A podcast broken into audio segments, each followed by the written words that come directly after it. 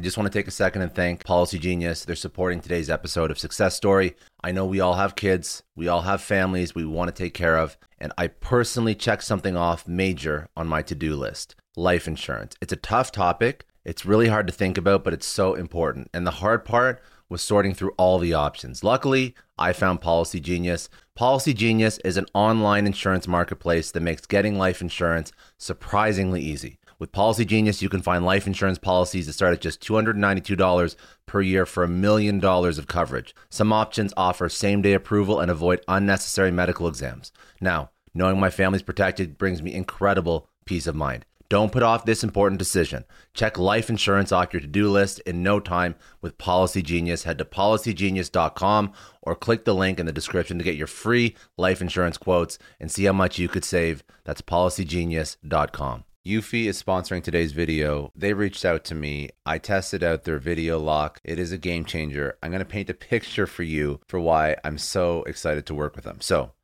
you're getting home, your arms are loaded with groceries or packages or boxes or everything, and your keys are in your pocket. This drives me nuts. This happens all the time. I upgraded to the Eufy video lock, fingerprint, tap, I'm inside. And honestly, I also feel way safer. It's got this awesome built in camera. So whether it's a package delivery or late night Uber order, I see exactly who's there right from my phone. There are no more mystery knocks. And the best part, this thing was such a breeze to set up. There's no wires, there's no drilling, uh, there's also no monthly subscription fees. So if you are done fumbling with your keys, because I definitely am, search for Eufy Video Lock or head over to eufyofficial.com slash video lock your front door, your sanity.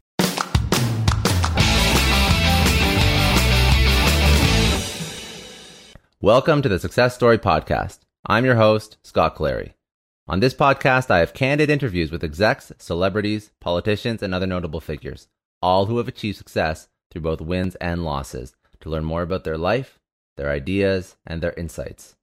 I sit down with leaders and mentors and unpack their story to help pass those lessons on to others through both experiences and tactical strategy for business professionals, entrepreneurs, and everyone in between. Without further ado, another episode of the Success Story Podcast. Thanks again for joining me today. I am sitting down with Alain Hunkins, who is the author of Cracking the Leadership Code uh, The Three Secrets to Building Strong Leaders. Now, Alain is a leadership speaker, consultant, trainer, and coach.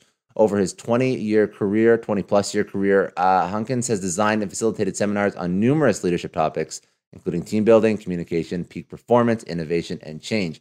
And he isn't just consulting anybody. He has worked with uh, a grand majority of the, t- uh, Fortune Top 100. I think over 40 of the to- Fortune Top 100, including Walmart, uh, Pfizer, Citigroup, IBM, General Motors, and Microsoft.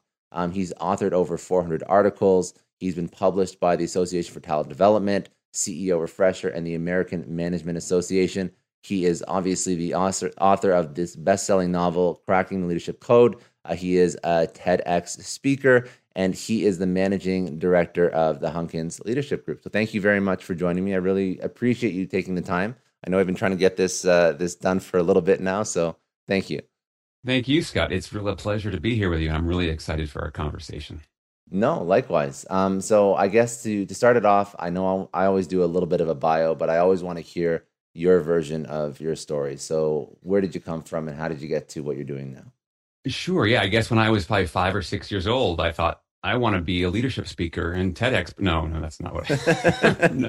Who at that age? If only it was these, so easy, right? I know. Like, who at those ages even knows that stuff exists? It probably it didn't exist back then. So, you know, if I had to look, you know, it's interesting. Hindsight is this wonderful 2020 thing where you can see the common thread.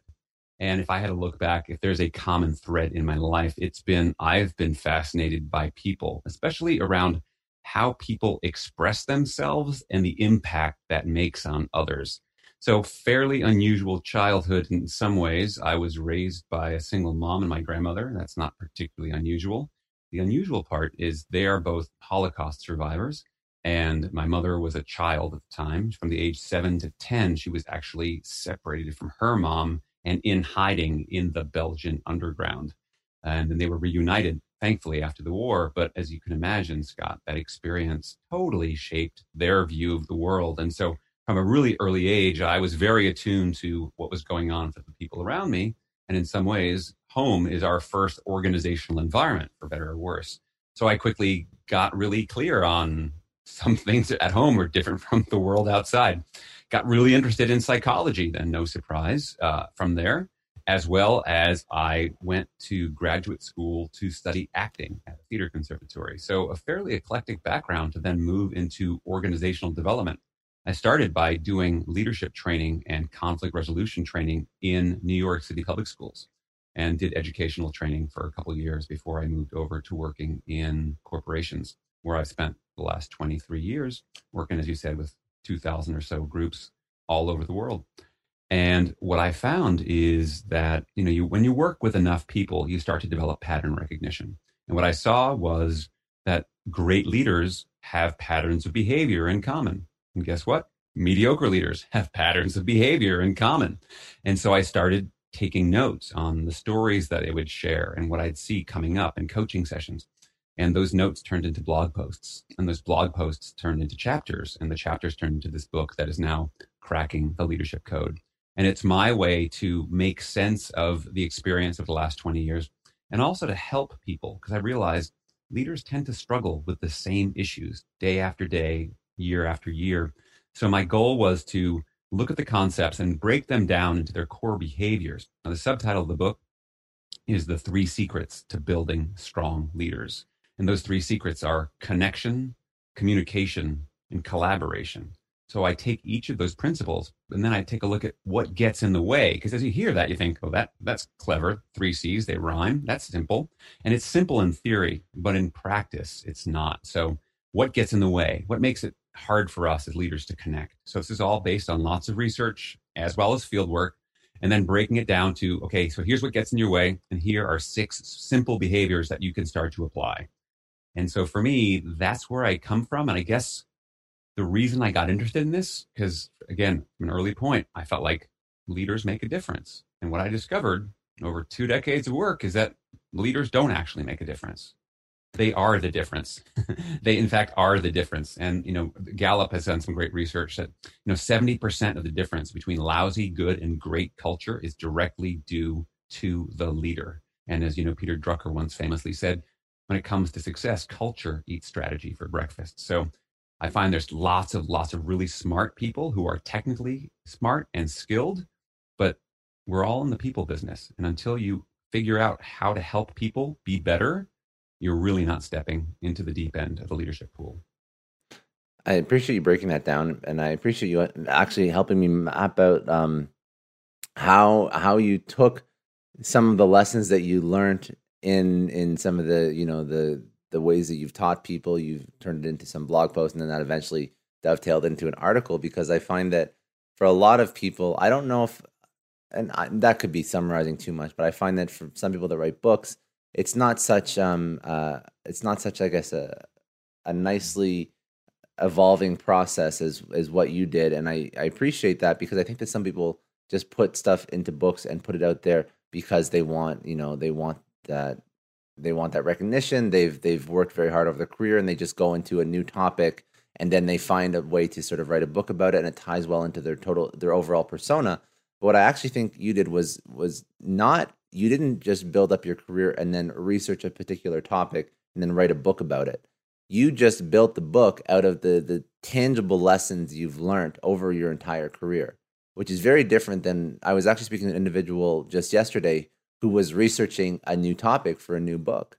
That's that's just you know he's trying to find something that he's probably you know relatively proficient in, but he's not. It hasn't been built up over his whole career. The thought process and all the ideas in the one-on-ones and the and the seminars and the trainings and the coachings hasn't just gone into that one piece of work.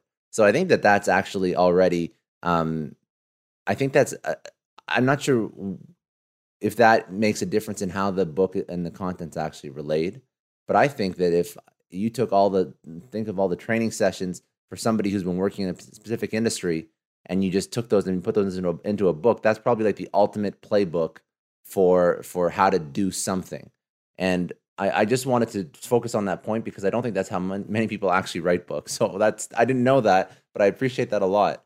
Um, and also when you mentioned the you know three C's, these are like very nice high level buzzwords um, and it sounds great, like you said. But why, out of you know your entire career, because there's obviously some meat and potatoes to why these are the main core components of effective leadership.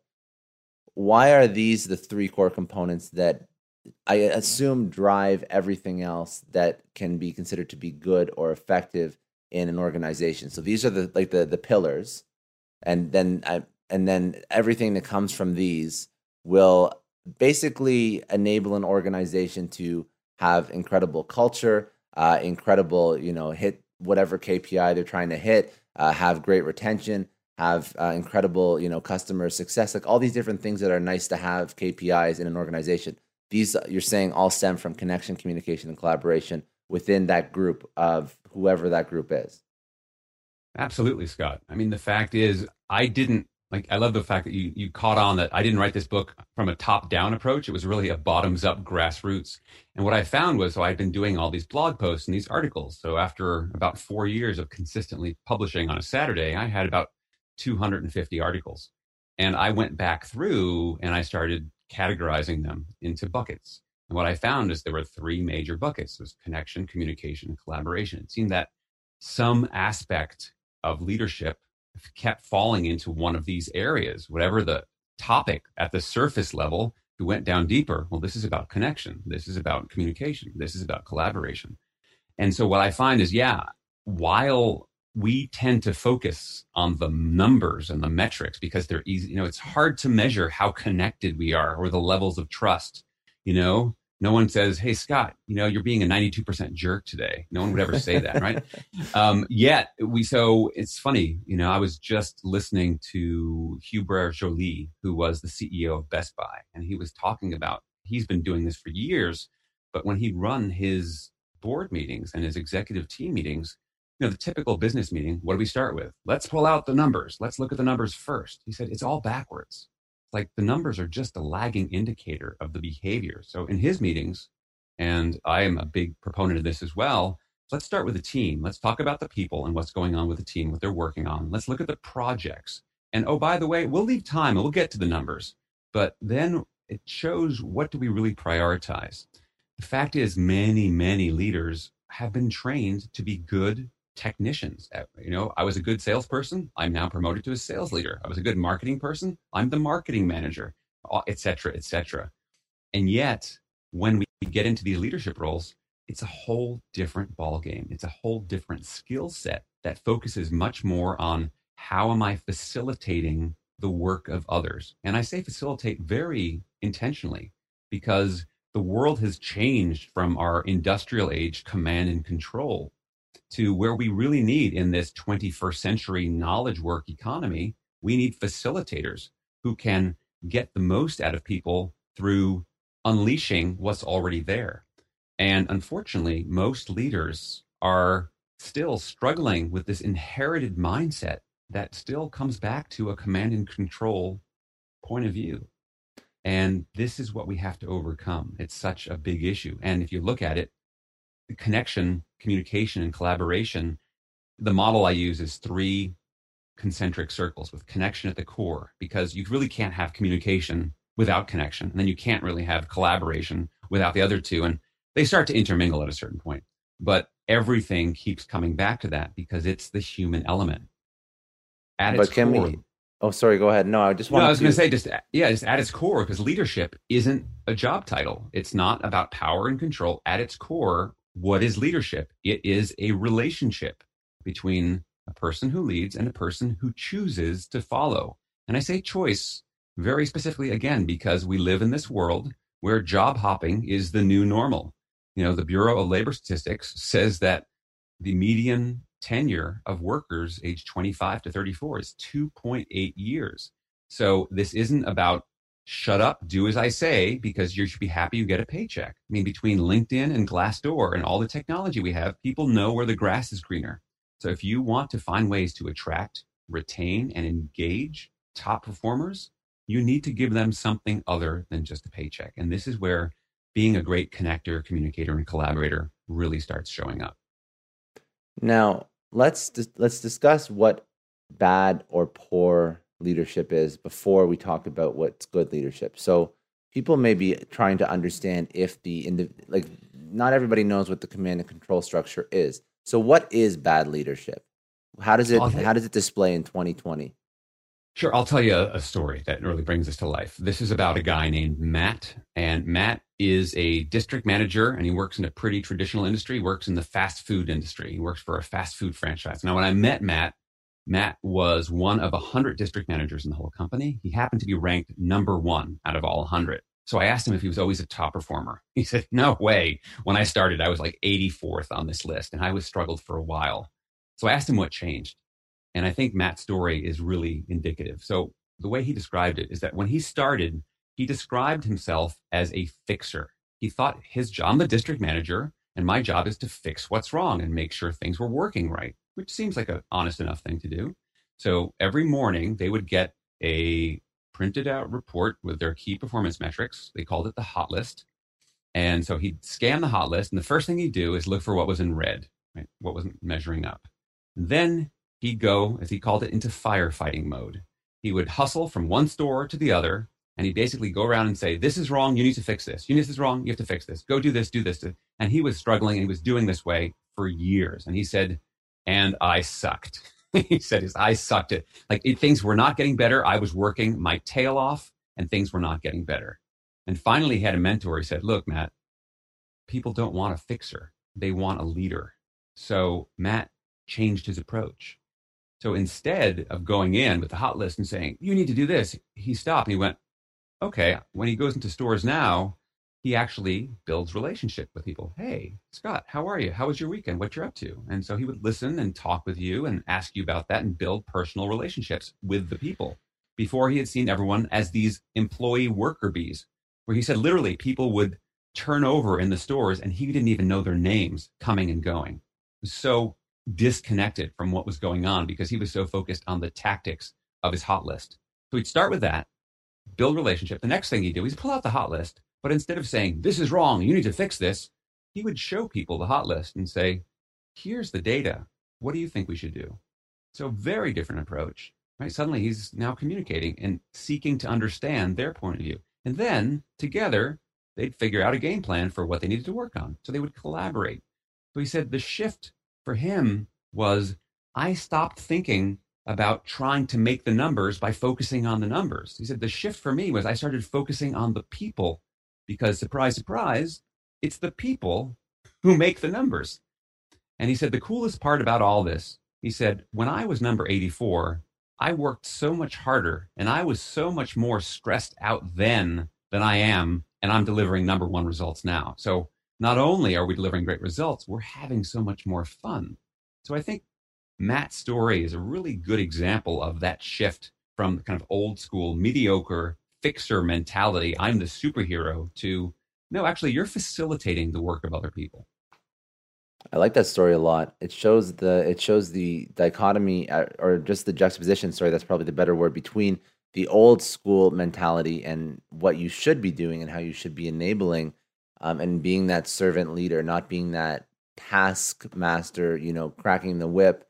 Um, it's it's just it's such a better way to lead, and it's probably the way that I see a lot of forward-looking leaders strive to to lead and enable because you don't want to be. And I think that I'm actually curious as to your opinion on why you think that that command and control fixer mentality is still so prevalent in in many industries not all of course but in many it's still quite the status quo yeah it's interesting great question so you know we like to say you know what gets measured and rewarded is what gets done and the fact is unless there is a compelling reason for people to change change is hard and if what you have been doing if you think it works for you now your people can think you're crap but if you think it's good enough and I have the job and there's no compelling thing that's going to make me change, you'll stick with what you know. You're not going to be an evolved person.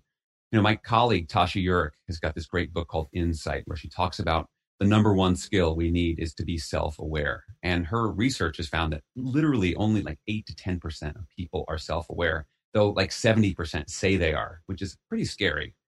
And one of the things that she suggests is that one thing we need to do to become more self aware is have these, what she calls these alarm clock moments, these wake up calls. And unless you have that wake up call, that hit bottom moment that, holy crap, what I'm doing is not working, you'll stick with it.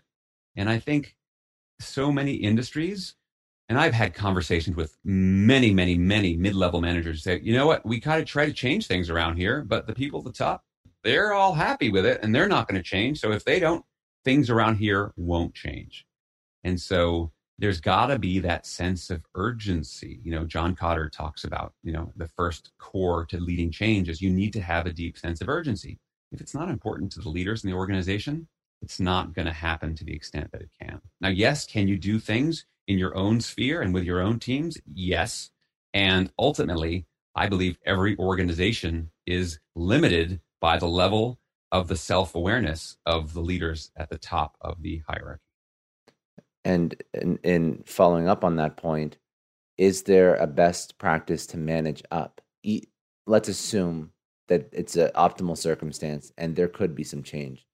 But how how would you suggest somebody manage up to leadership? And when we say leadership, I really want to clarify that it doesn't always have to be in a corporate setting either. It can right. be in a community setting. It can be in uh, a sports team setting. Like there's so many different yeah. ways that you can apply these principles to be effective in in your in your specific instance. So of course, most of this is going to be in business context, people that are yeah. trying to understand how to manage and lead. But there's a lot of other ways. But still, how do you manage up? So how do you? Because I've always been told, and I also agree that managing up is probably the hardest part of a leader's or a manager's job. Getting people above you to change their mind.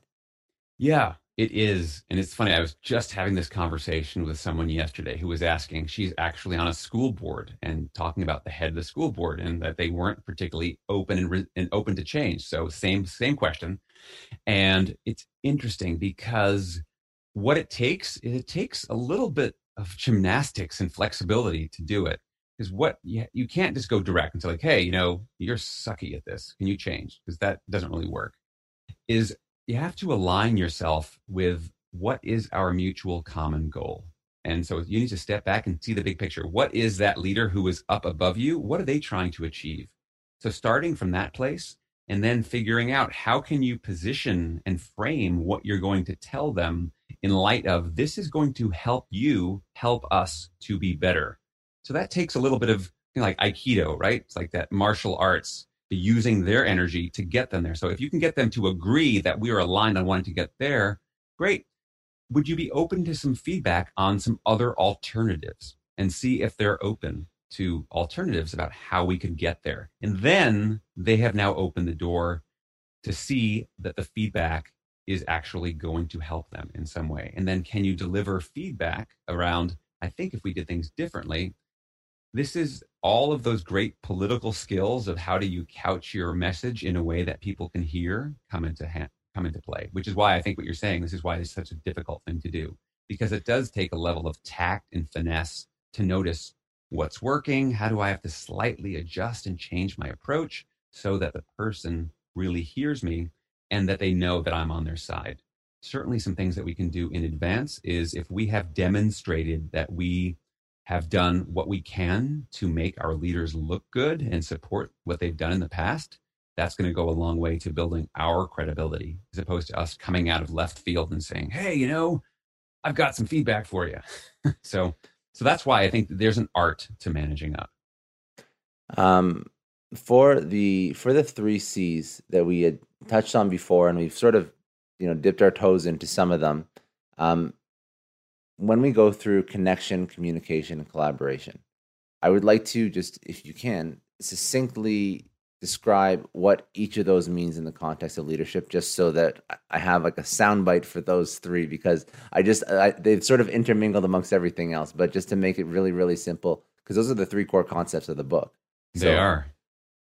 Yeah, sure. So high level around what they are each. So connection, I said before, at its core, leadership is a relationship, and the quality is built on a foundation of connection. So, how do we get there? The first big piece to creating connection is empathy. That is showing people you understand them and care how they feel. As Maya Angelou said it best, I think she said, People won't remember what you did, they won't remember what you said, but they'll remember how you made them feel. And there's all sorts of neuroscience that'll back that up. So in this section, we look at what is empathy, what gets in the way, things like impatience, fear, power get in the way of empathy. And then I look at some simple tools on how you can strengthen your empathy muscles, doing things like being curious, being more open, listening with purpose. These are all things that can make you a more empathic and connected leader. Another big piece to connection also is credibility.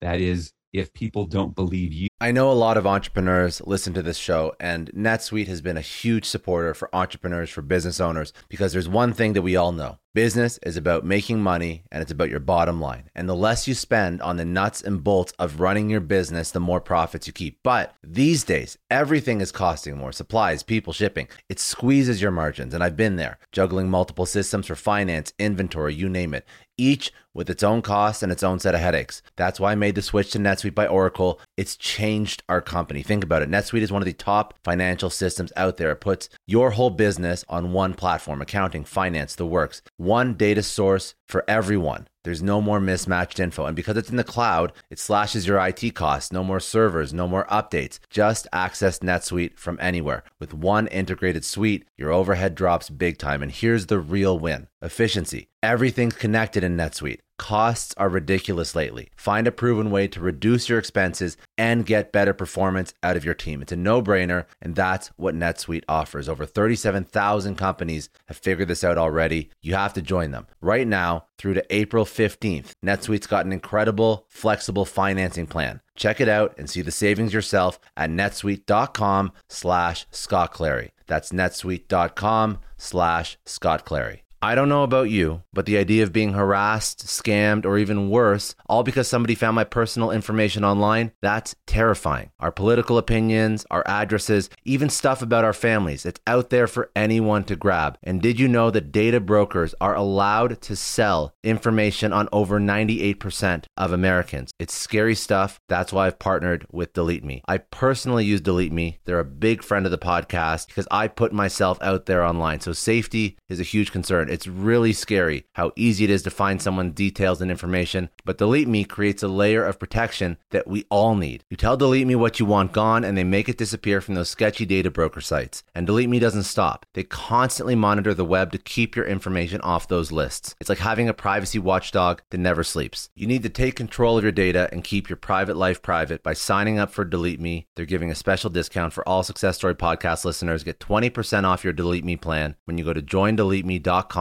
slash success and use promo code success at checkout. The only way to get 20% off is to go to joindeleteme.com slash success and enter code success at checkout. J-O-I-N-D-E-L-E-T-E-M-E dot com slash success. Hey everyone, I just want to take a second and thank the sponsor of today's episode, Heaven Hill Bottled in Bond Bourbon. Now, I don't have a lot of liquor sponsors on this show.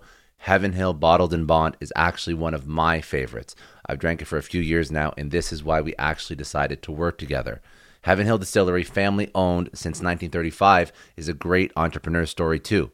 So there's five brothers.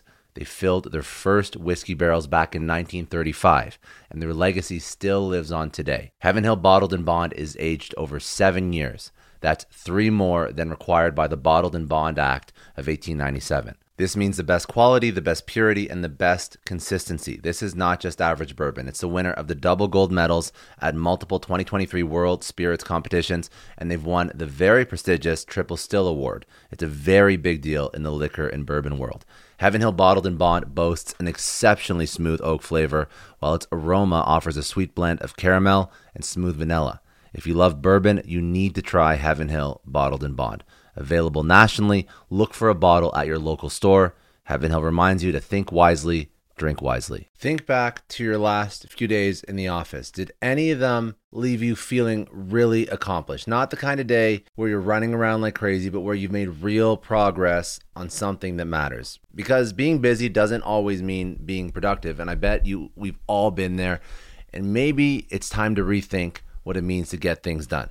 Today's episode is sponsored by Belay. And what they help you do is, instead of getting sucked into emails and to do lists, they help you delegate tasks and focus on big goals. They can connect you with top notch US based talent who are ready to take on those time consuming tasks that bog you down. Let's be real, there are way more important things you could be doing than bookkeeping or wrangling a packed inbox. They have virtual assistants to handle all of those pesky administrative tasks or accounting professionals to take care of all your financials. But here's the best part you don't have to waste weeks searching for the right person. Belay's personalized matching service works quickly, sometimes matching you with the right talent to take stuff off your plate in under a week. Are you ready to try a different way of working? Check out Belay's list of the top 25 things you can delegate to a virtual assistant. It might just change your business and your life. Text success, that's S U C C E S S, to 55123 to get the list and to start transforming your to do list with Belay. Thank you so much, Indeed, for sponsoring Success Story. For all business leaders out there, Indeed is a lifesaver. See, we're always driven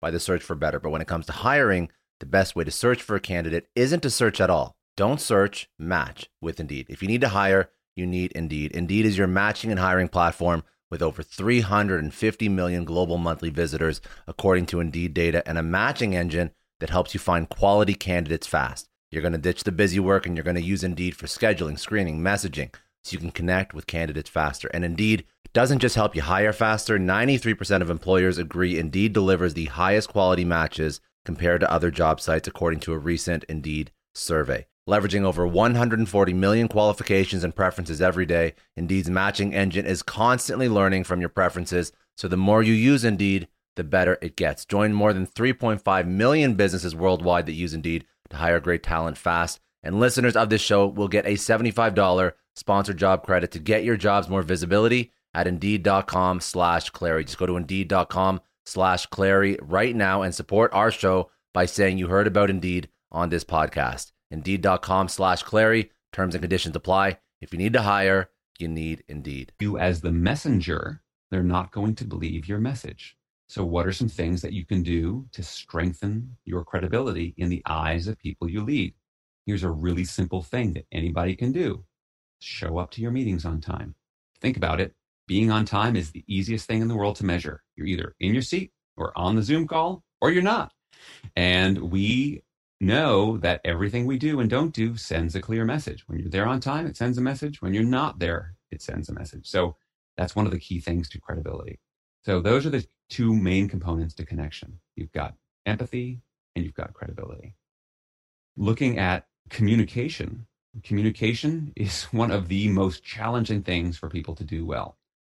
What I found in my research is that leaders spend somewhere between 70 to 90% of their time actually in communication of some kind with other people. So it is a huge thing. And it also turns out to be ranked the number one challenge at work in general this has been going on for decades. Communication is our biggest challenge.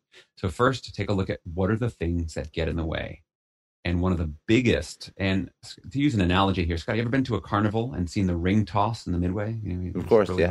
Never, yeah, never win it, but yes, never course. win it, but you've seen it, right? So if you think about in communication, you can think of it as three rings. So one ring is what you mean, the other ring is what you say, and then the third ring is what I hear.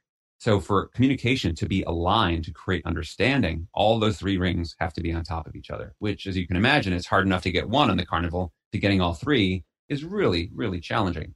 So I take a look at the fact that the goal of communication isn't communication's sake. The goal of communication is to create shared understanding. And the reason that shared understanding is so important is because understanding becomes the, flat, the platform on which we take all future action. If we have a solid foundation of understanding, we can make great decisions and create good results.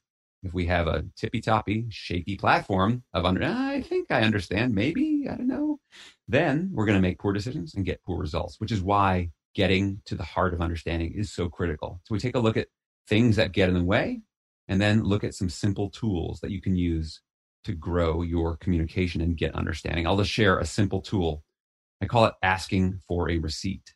So if you think about what are receipts in life, they are proof or confirmation of a completed transaction. So you buy something, you get a receipt. It's proof you bought it. So if you buy a candy bar, you might think, I don't need the receipt. But I bet you would never dream of buying a house or a car without getting the receipt because it's important. So in communication, asking for a receipt is your ability to confirm that your information has not just been received, but it's been understood. And a really simple story that brings this to life comes from the fast food industry. So we're back to fast food again.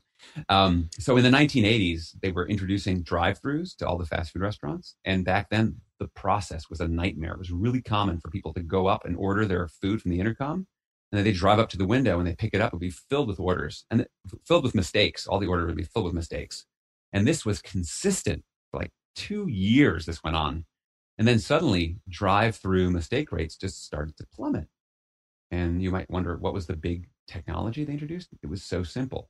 Basically, the employees started repeating the orders back to the customer before they start to make the food.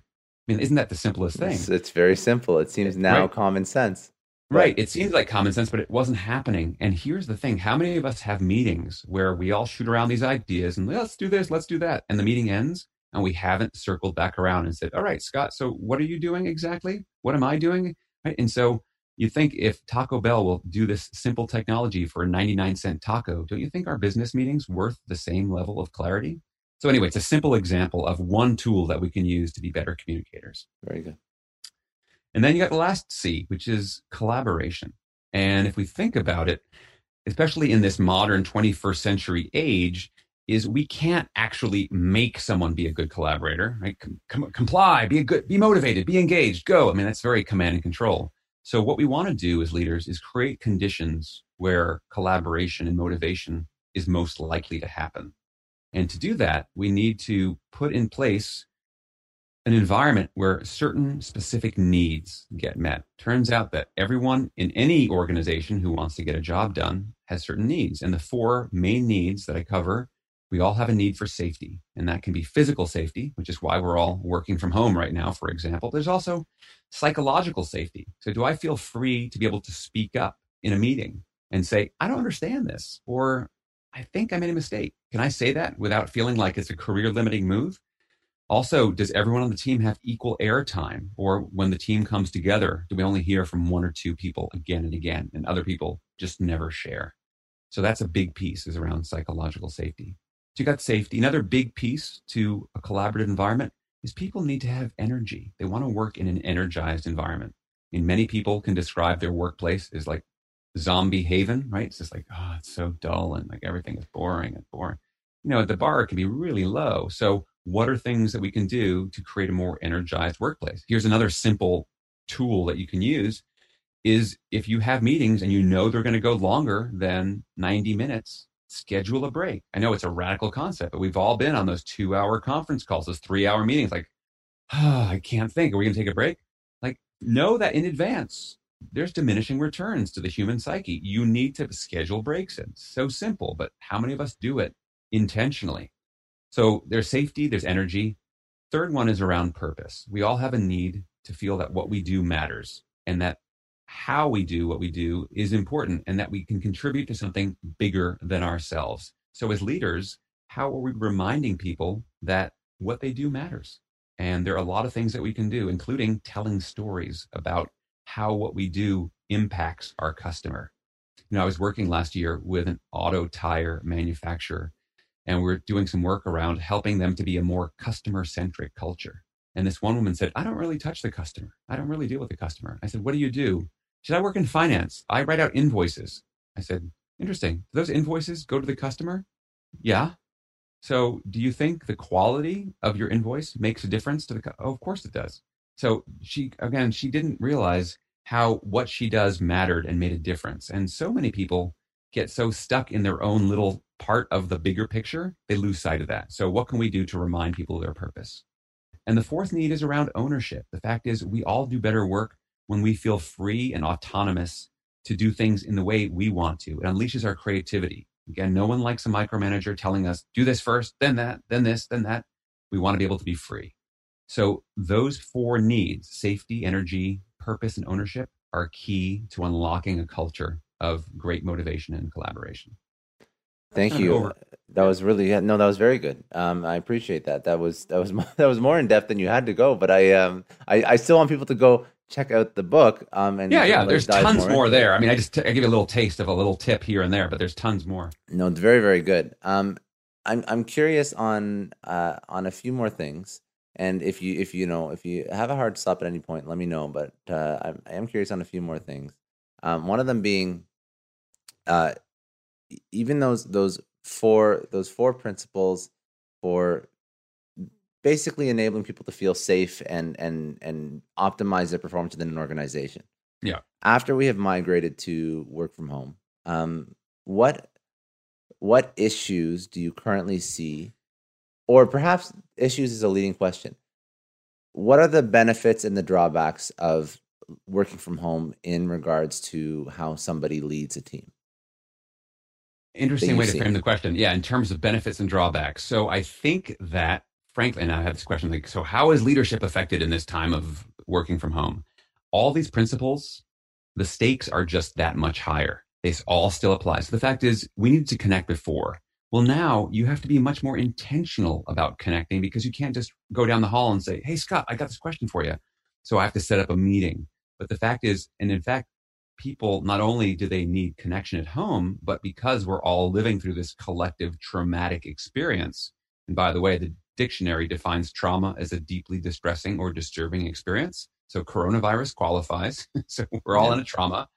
So realizing that people actually want us to lean in more, to be more connected, to feel that we care more about them as a person at the personal level first, because a lot of people are struggling with what's going on. So I think one of the worst things we can do as leaders is just to plug on and say, okay, well, we're working at the office. Now we're working from home. It's business as usual. Let's go, go, go. And not take a moment and stop and say, Scott, how are you doing? Everything all right? Because I know that you've got two small kids and you're homeschooling, and I can imagine that's tough. How are things going for you? How can I support you? The fact is, these are not ordinary times. So, one of the things that we can do is be more connected. Also, be explicit about the communication norms. So, for some people, checking in more frequently means checking in twice a day. For some people, it's once a week. Some people, it's once a day check in with your team and find out what's going to work best for them. Again, leadership isn't measured through our own eyes, it's measured through the eyes of the people we lead. And different people are going to need different things. Are leaders being tested right now? Holy moly, yes, they are. I mean, this is the time where leaders earn their stripes because this is this is this is the tough stuff. And so I'd say be exceptionally human. At the end of this pandemic, no one's going to look back and say, you know, Scott, he cared about me too much. You know, he really cared about me too much. No one's going to ever say that. So, and the fact is, the reason that's so important, and it's always important, but particularly during crisis, is that all of our central nervous systems are in high arousal and alert mode, right? Every day we're dripping cortisol and adrenaline because when is this going to end? When can we go outside? Is it safe? Do I have to wear a mask? How far do I have to be? That person ran past me. Did they sneeze? Uh, like people are going through these things on a daily basis. And they're thinking about, if I get this, you know, if you don't know someone, you know someone who knows someone who's gotten sick and died. So we're all really connected to this. We need to, as leaders, help people to calm their central nervous systems. So, one of the biggest attributes when I ask people, what do you describe as your best leader? Calm comes up again and again. We want leaders who can be calm in the midst of the storm. So, how can we help others around us calm themselves? And a big piece of that is for us to hold space, which is a fancy way of saying, put your own agenda aside and listen to the agenda of the people around you. Hold space and ask them how they're doing and how you can support them. I think too many leaders are afraid of that conversation because they think it's going to turn into group therapy and they need to be a licensed psychologist. You don't need to be a psychologist. You only need to be a caring human. And it's amazing how just taking literally five minutes or 10 minutes out of your day with someone can set them up for a week of feeling better and better productivity. Because what we know and the science is here and i've got 30 pages of footnotes book all about this because i know people say prove it to me. That sounds very woo woo soft you know? You wrote that on the back of a cocktail napkin. Well no actually there's science on this. And the science says that when people perform at their best they actually feel at their best which is probably pretty obvious because if you think about when you're at your best you're probably feeling energized, enthusiastic, up, upbeat, happy, etc. That's pretty obvious. What's less obvious is anytime you're not feeling those feelings, you are suboptimal as a performer and suboptimal as a leader. You can't be at your best. So, in some ways, you can think of ourselves as CEOs, chief energy officers. And the most important thing we can do is manage the energy of those around us. But to do that, obviously, we have to be aware both of our own energy, because energy is contagious. We all know that from being around people who have the proverbial rain cloud over their heads all the time. And we also know that the energy of the leader is the most contagious energy on a team. So, a big thing that we need to do is to manage and be aware of our own energy as well as be tuned in to the energy of people around us. And do you find that um, that people are and leaders, because it's again time to step up to the plate, and a lot of leaders are being tested. Do you find that there are some good insights or lessons learned that you've come across in in your conversations with leaders that they're experiencing for the first time that they've sort of had to overcome and surmise with with uh, COVID nineteen and work from home. That um, yeah, you, I would love to know like some sort of like tactical like current stuff that you're dealing with. Yeah, sure. So tactically, I mean, one of the things that's going on is, you know, we talked before we went on air about a lot of leaders feeling this loss of control. I'm talking with a lot of leaders who are basically going, I need to be more transparent with my teams about what's going on and how I'm feeling because I could basically manage that when we were all in person. But now that I don't have control, basically saying, I need you to help me so I can help you. And so they're having much more overt and explicit conversations about how they go about working together, whether that's, hey, what are our ground rules around emailing each other? Because as we were talking about off air, a lot of people are finding they're working an extra two, three, four hours a day and it's nonstop. And mm-hmm. so they're having these conversations around boundaries like, you know what? Yeah, if you want to work at night because your kids are asleep, that's great. But why don't you email that to your drafts folder and then send it at eight in the morning? Because let's face it, if you're the leader and you say, no, I'll send it at 11, but you don't have to look at it until eight. We all know we're going to check our phones. We're going to see it. And now we've got that psychological baggage all night thinking, how am I going to respond? And then you're actually at work, even though it's midnight. And then it never ends. So they're having some really explicit conversations about what is going on. That is one of the biggest things I'm seeing happening. And another one is just checking in around frequency. Is like, what do we need? Because all of our usual rituals and norms are gone. So what do we need to do? And as with anything new, the pendulum sometimes swings too far. So suddenly everyone went, okay, we've got Zoom. Great. Let's Zoom everything. And my maxim around Zoom is just because you can doesn't mean you should. Like, not everything needs a face to face Zoom call. And so we have to realize there are a time and a place for it, but there's a time and place. You know what? Let's turn the cameras off today. We just talk about this because it's it's we've all heard of Zoom fatigue. It's exhausting. And so there's a time and a place for it. So it's forcing all of us to take a look at what is work and what doesn't work on a whole new level. So those are some of the conversations that I've been having. Very good. Um, now, before before uh, I finish, I do like to tee up with some insights that you've learned over your career.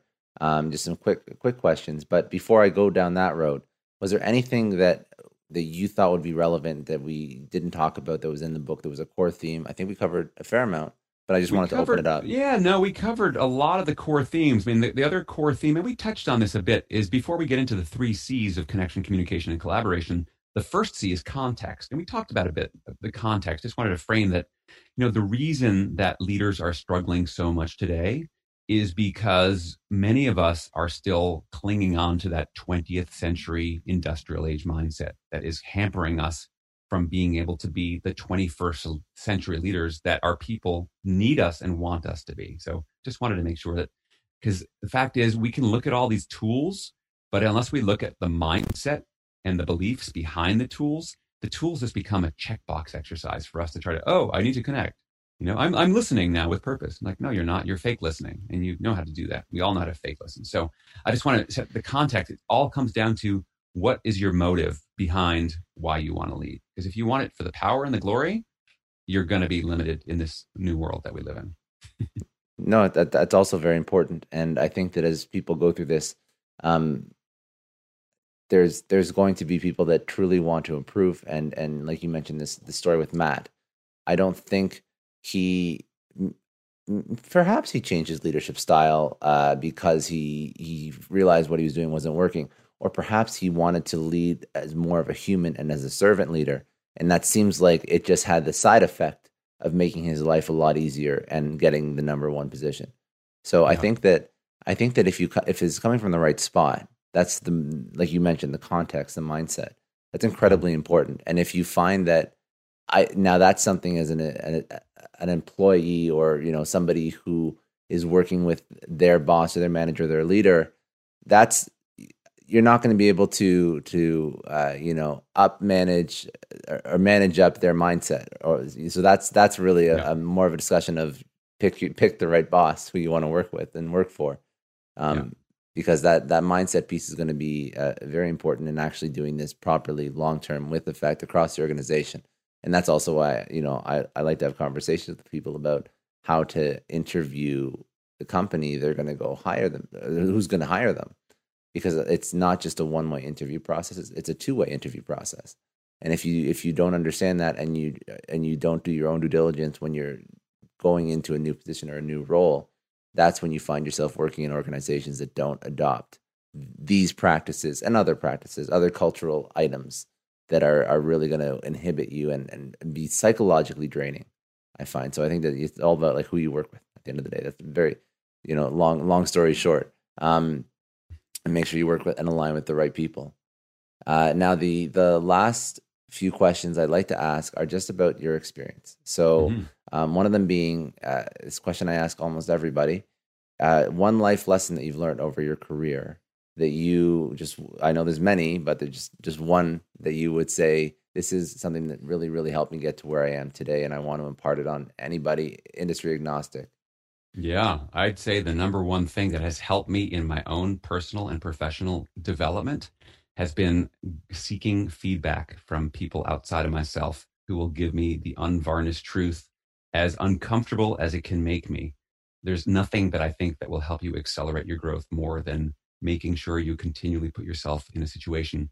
I'm not saying hear from not everyone's feedback is the same, but you know, giving yourself over to people that you trust will tell you the unvarnished truth and and then taking it and then applying it i think that's mm-hmm. the number one thing that all of us can do very good. And another another point is uh, a resource that you it, it can't be your own book. It has to be someone else's resource. It has to be someone else's book that you have read or you've uh, you know it could be a podcast it could be a mentor it could be an audible doesn't really matter but something that you would suggest people go out and, and take a look at yeah, you know, I'm going to go back to a classic that I find I quote. In fact, I think I quoted him earlier in our conversation. We were talking about circles of concern and influence, which is Stephen Covey's Seven Habits of Highly Effective People. When I read that book, I think I was 23, and it sort of blew my socks off. Oh my gosh, like this is just makes sense. I mean, it's it's obviously it's built on these principles. Are you looking on your bookshelf there? I think no, I think I do have yeah. it. I just I'm wondering yeah. if. uh I, um, I don't know if it's out here, but I do I do have it somewhere yeah. in the house. But yeah, it's a great and, book. It's yeah, really it's such book. a great book. and the thing too is not only is it a great book, but it's become part of our common like, vocabulary. So if you haven't read it, it sort of excludes you from the conversation when people start throwing out like you know think win-win and synergize and I mean, there's just so many wonderful concepts in that book that is so rich that I find because those are such powerful universal principles, I keep coming back to that time and time again. Very good. Um, that's a great book, and it's a great recommendation too. Uh, where would people go and find more of yourself? Uh, website. Um, where can they go check out your book? I'm assuming Amazon, but other other places that yeah, no, for sure. Easiest place to go is one stop. You can go to www.crackingtheleadershipcode.com, which is the book website. That'll you can read all about the book. You can actually order it right from there from four different places, as well as you can download the first chapter and get a free preview of the book to check it out first. That page is connected directly with my website. So from there, you can scroll over and learn more about the coaching and training and consulting work I do with individuals, teams, and organizations, all under the umbrella of helping people become better leaders. Can also connect with me on LinkedIn as well. And if you've listened this far into the podcast, you now are part of the end of the podcast club. If you have any questions about anything that we've talked about or anything else on leadership, you can email me at Alain, A-L-A-I-N, at alainhunkins.com. And I do read and reply to all those emails that I get. So congratulations, you've made it this far. That's all for today. Thanks again for joining me on another episode of the Success Story Podcast. You can download or stream this podcast wherever podcasts are available, including iTunes, Spotify, Google, Stitcher, iHeartRadio, and many others. You can also watch this podcast on YouTube. If you haven't already, please subscribe and share this podcast with your friends, family, coworkers, and peers. Please leave us a rating on iTunes. It takes about 30 seconds as it allows other people to find our podcast and lets our amazing guests reach even more people with their message. And remember, any rating is fine as long as it contains five stars. I'm Scott Clary from the Success Story Podcast, signing off.